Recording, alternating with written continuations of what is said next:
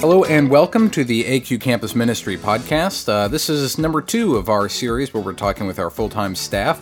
Uh, last week we talked with our director, Robert Gilmore, and you can find that by listening to this uh, podcast wherever you find your podcasts Spotify, Google Podcasts, and many others. I'm Matthew Hanley, and today we're talking with the uh, director of liturgy and the assistant director of campus ministry, Terry Marshall. Terry, how are you doing today? I'm doing kind of cold here in Grand Rapids, but it's sunny. I'll take it. Good. and you know you like to garden. Your gardening's going well, right? My gardening is ahead of schedule. Most of that, though, is really cleaning out and preparing. I had a lot of cleaning out to do this time around. And it's important work for a garden because I want to plant more vegetables and all my perennials kind of creep and over overgrow into the vegetable portion. And of course, I think we all have more time now to do that sort of thing. Even uh, uh, even myself doing stuff here that I didn't wouldn't normally do without yeah. having the time to do it.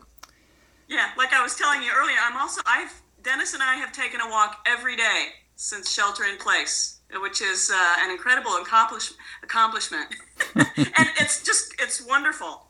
Good. It helps a lot. Well, I guess I want to start off with one of the big things that was being planned for the semester that has been postponed with no particular uh, date put in place yet to do it again, and that's baccalaureate. Can you give us any update at all about baccalaureate? Well, first of all, I want to just let uh, our seniors, I want to give a shout out to seniors. Um, we're so happy for you. Uh, we're here to encourage you to finish what you started, even if this is really not how you envisioned that it was going to come to a conclusion.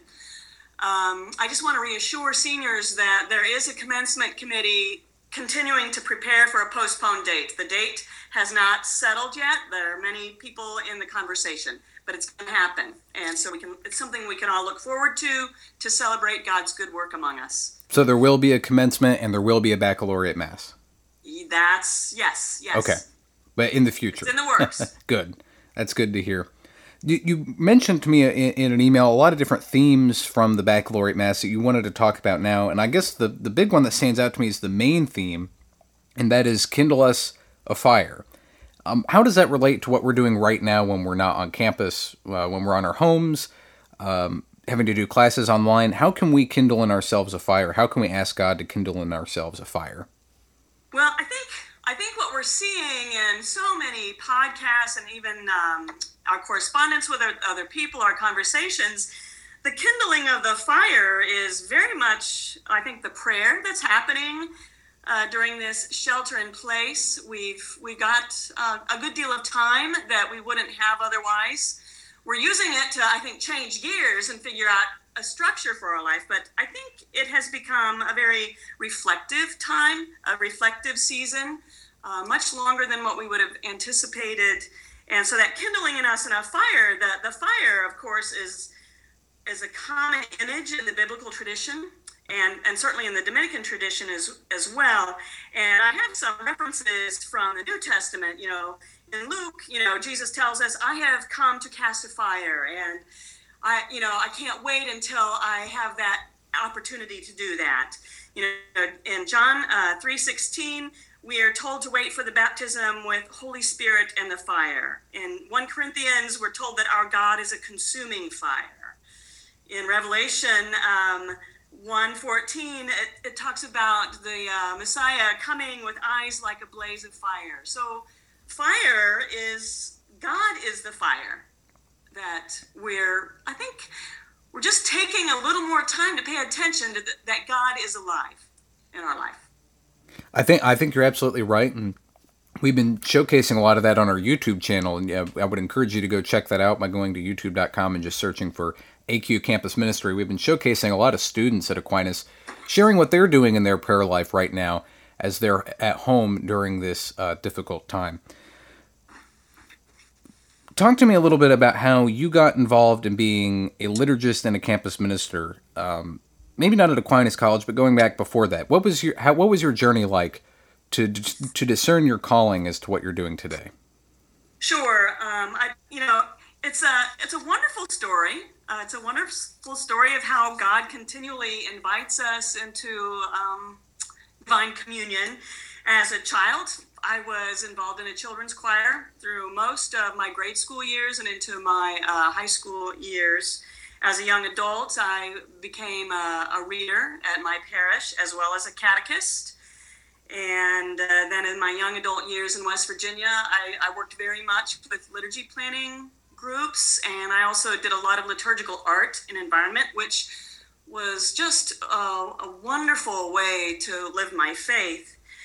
And then um, somewhere along the line, I was I was invited by my spiritual director to uh, apply to be a director of religious education in a parish in the eastern panhandle of West Virginia, where I was responsible for forming catechists uh, who um, were uh, catechists for children from you know preschool through high school, and I oversaw a lot of the sacramental formation and the celebration of First Communion and confirmation. I didn't do baptism or marriage preparation, but and then I all, all oversaw those catechists who helped prepare those young people for uh, celebrating the sacraments, and it was a joy.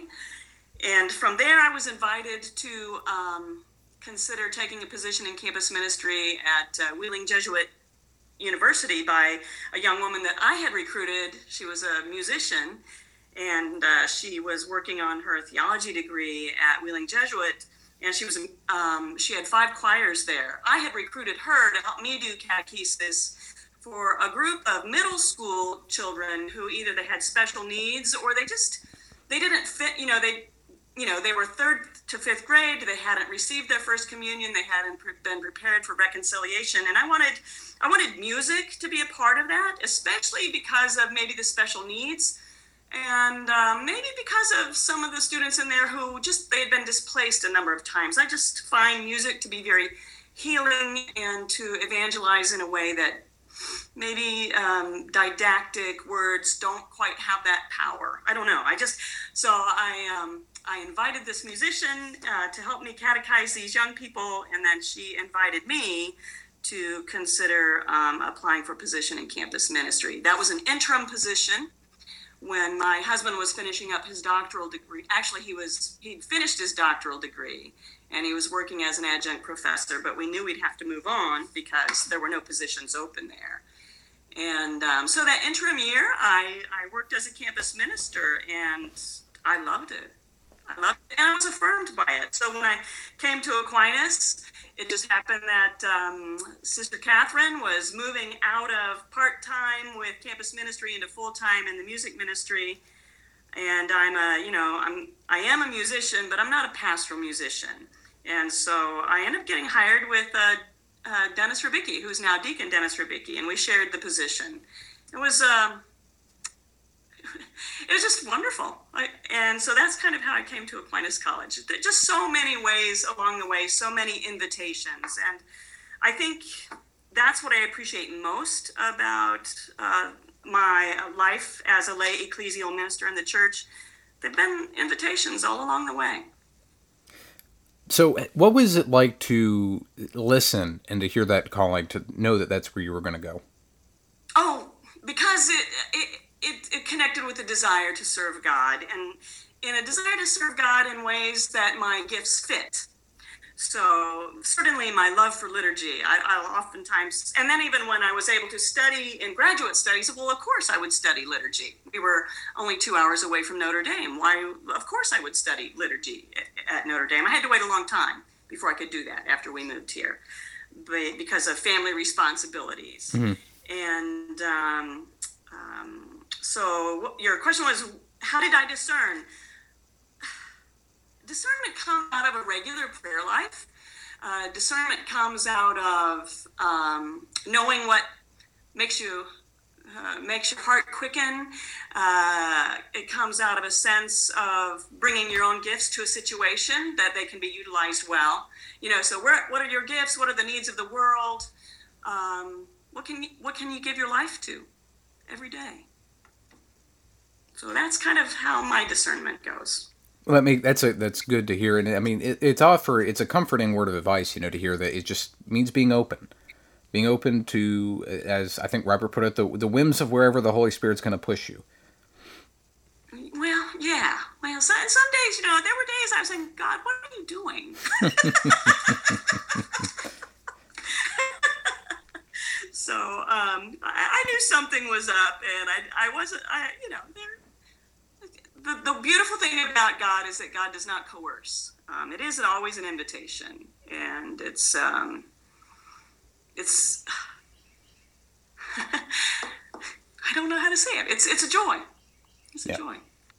Well, we're going to switch gears, I guess, a little bit now. We're going to turn to a voice message that we received from Svetlana, and she asked this. Take a listen. Hi, Terry. This is Svetlana. Um, I have a question for you. So, what do you like most about ministering at Aquinas? So, what do you think about um, oh, what Svetlana asked? What's your favorite part about ministering at Aquinas? Well, my favorite part of ministering to Aquinas, I would think, I would say, is working with students. There is so much promise in um, students at this time of their life. And I think it, it certainly helps me tie into that point in my life as a young adult when I had so many folks who were really there for me, and I knew they were there for me. Um, the, the friendship, the encouragement, uh, uh, the, the hope, a future filled with hope, affirmation. So I guess part of it is just paying it forward and really enjoying working with this population certainly I love the life of study. I love the life of prayer. And I think in that, you know, stepping into that life of prayer and study always leads to action and service and building up the community. Um, I find young adults to be full of promise. And I love that period of time where there's an incredible amount of learning and discernment going on. And it's a liminal period, especially for folks who really are able to take the opportunity to study because our society to a certain degree it's it, i think there are some challenges to this. To a certain degree our society allows that four years as a liminal period of really um, to become in, in a new way. You know not not bound by family responsibilities or work or career even though there are some who are undergraduates in that position. But it is a time set apart uh, for a very focused period of study and discernment.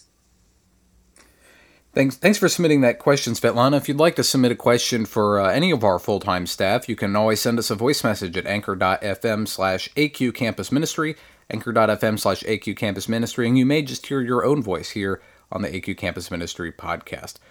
Are there any final thoughts that you'd like to part upon uh, students, especially right now as they, they may be struggling, we're, we're nearing the end of the semester, uh, we some people still have exams, some people don't. What, what are your final thoughts for right now? Well, uh, one of the final thoughts just comes back to me as I was reviewing some of the preparation that I was doing with graduating seniors to prepare for the baccalaureate mass. And one of the students who, um, the graduating students who um, was participating in the meditation on scripture, she had this to say I can deal with uncertainty because God is alive. And I think that's a very important message for us right now. We this this is incredible uncertainty for our students, for our faculty, our staff, for our families, and um, God, Jesus Christ is Lord of history, and it's a good time to remember that and to step out in faith. Well, that's a, that's a good spot to end, and that's good advice. Thank you very much, Terry, for coming on. Uh, we you can catch the readings and a sermon from Father Stan every Sunday, uh, especially through the end of the school year. You can find that here in the AQ Campus Ministry podcast. Be sure to also check out our YouTube channel and learn about some of the ways that your student peers are praying during this difficult time. And of course, next week we'll have another uh, interview with one of our full time staff. So thank you, Terry, again for, for coming on today. Thank you, Matthew. It was a pleasure.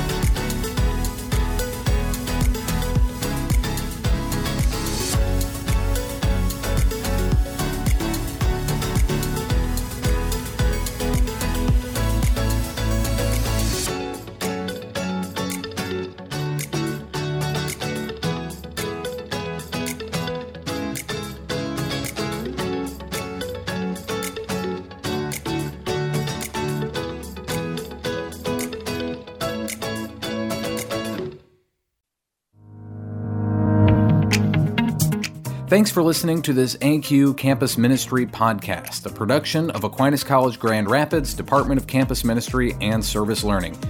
Be sure to leave us a five star review on whatever platform you're listening to us on, be Apple Podcasts, Spotify, Google Podcasts, or wherever you're listening to us. Leave us a good review and leave us five stars because that way more people can find this podcast and we can help grow this virtual ministry. Thanks so much for listening. Keep us in your prayers and be assured that you are in ours. For more from Aquinas College Campus Ministry, go to Facebook, Instagram, or YouTube and just search AQ Campus Ministry.